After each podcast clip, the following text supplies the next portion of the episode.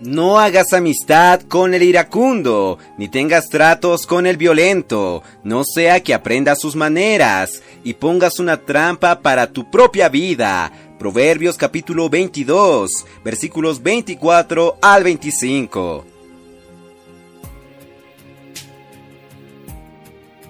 Oh Señor Jesús, amados hermanos, amadas hermanas, queridos amigos, gracias al Señor estamos en el día 7 de septiembre y en este día, en el libro Días más Sabios, el Señor le viene a decir, cambie la ira por la oración, oh Señor Jesús.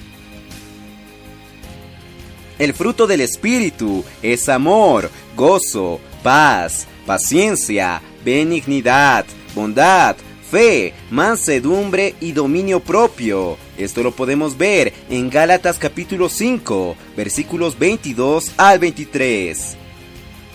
Y es Pablo quien insta y anima a los santos de Éfeso a andar de manera digna de su llamamiento, con toda humildad y mansedumbre. Esto lo podemos encontrar en Efesios capítulo 4, versículo 2.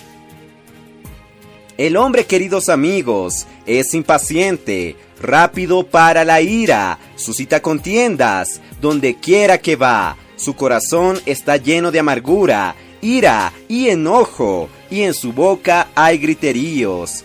Pero nuestro Dios es misericordioso, compasivo, tardo para la ira y grande en misericordia. Esto lo podemos ver en Joel capítulo 2, versículo 13. Aleluya.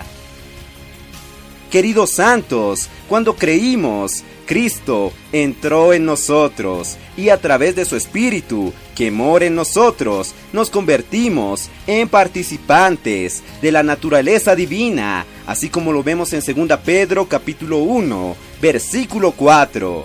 Y si vivimos por el Espíritu, creceremos en virtud, dominio propio y en última instancia, en amor, porque Dios es amor. Y así produciremos el fruto del Espíritu. Oh Señor Jesús.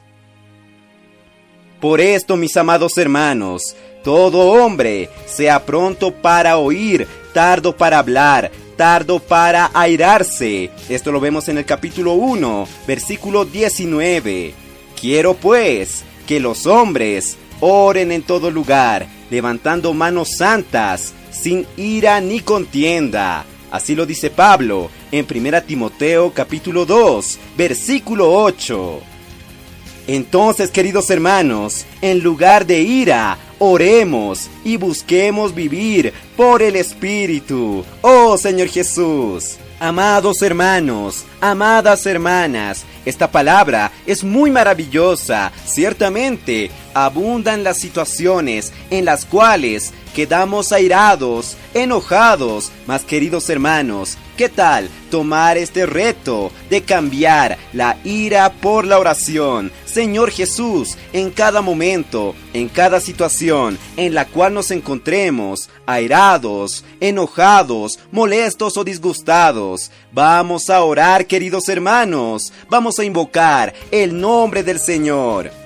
En esos momentos, queridos hermanos, vamos a recordar a aquellas personas que nos pidieron oración en algún momento. Vamos a recordar a aquellas personas que contactamos en las calles a través del puedo orar por usted y vamos a orar por ellos. También vamos a orar al Señor agradeciendo por todo lo que Él ha realizado en nuestra vida. Señor Jesús, vamos a orar por nuestras familias, vamos a orar por los hermanos, por la iglesia, por la predicación del Evangelio. Hay muchas más situaciones por las cuales orar. Entonces cambiemos la ira por la oración. Señor Jesús, amados hermanos, Jesús es nuestro Señor.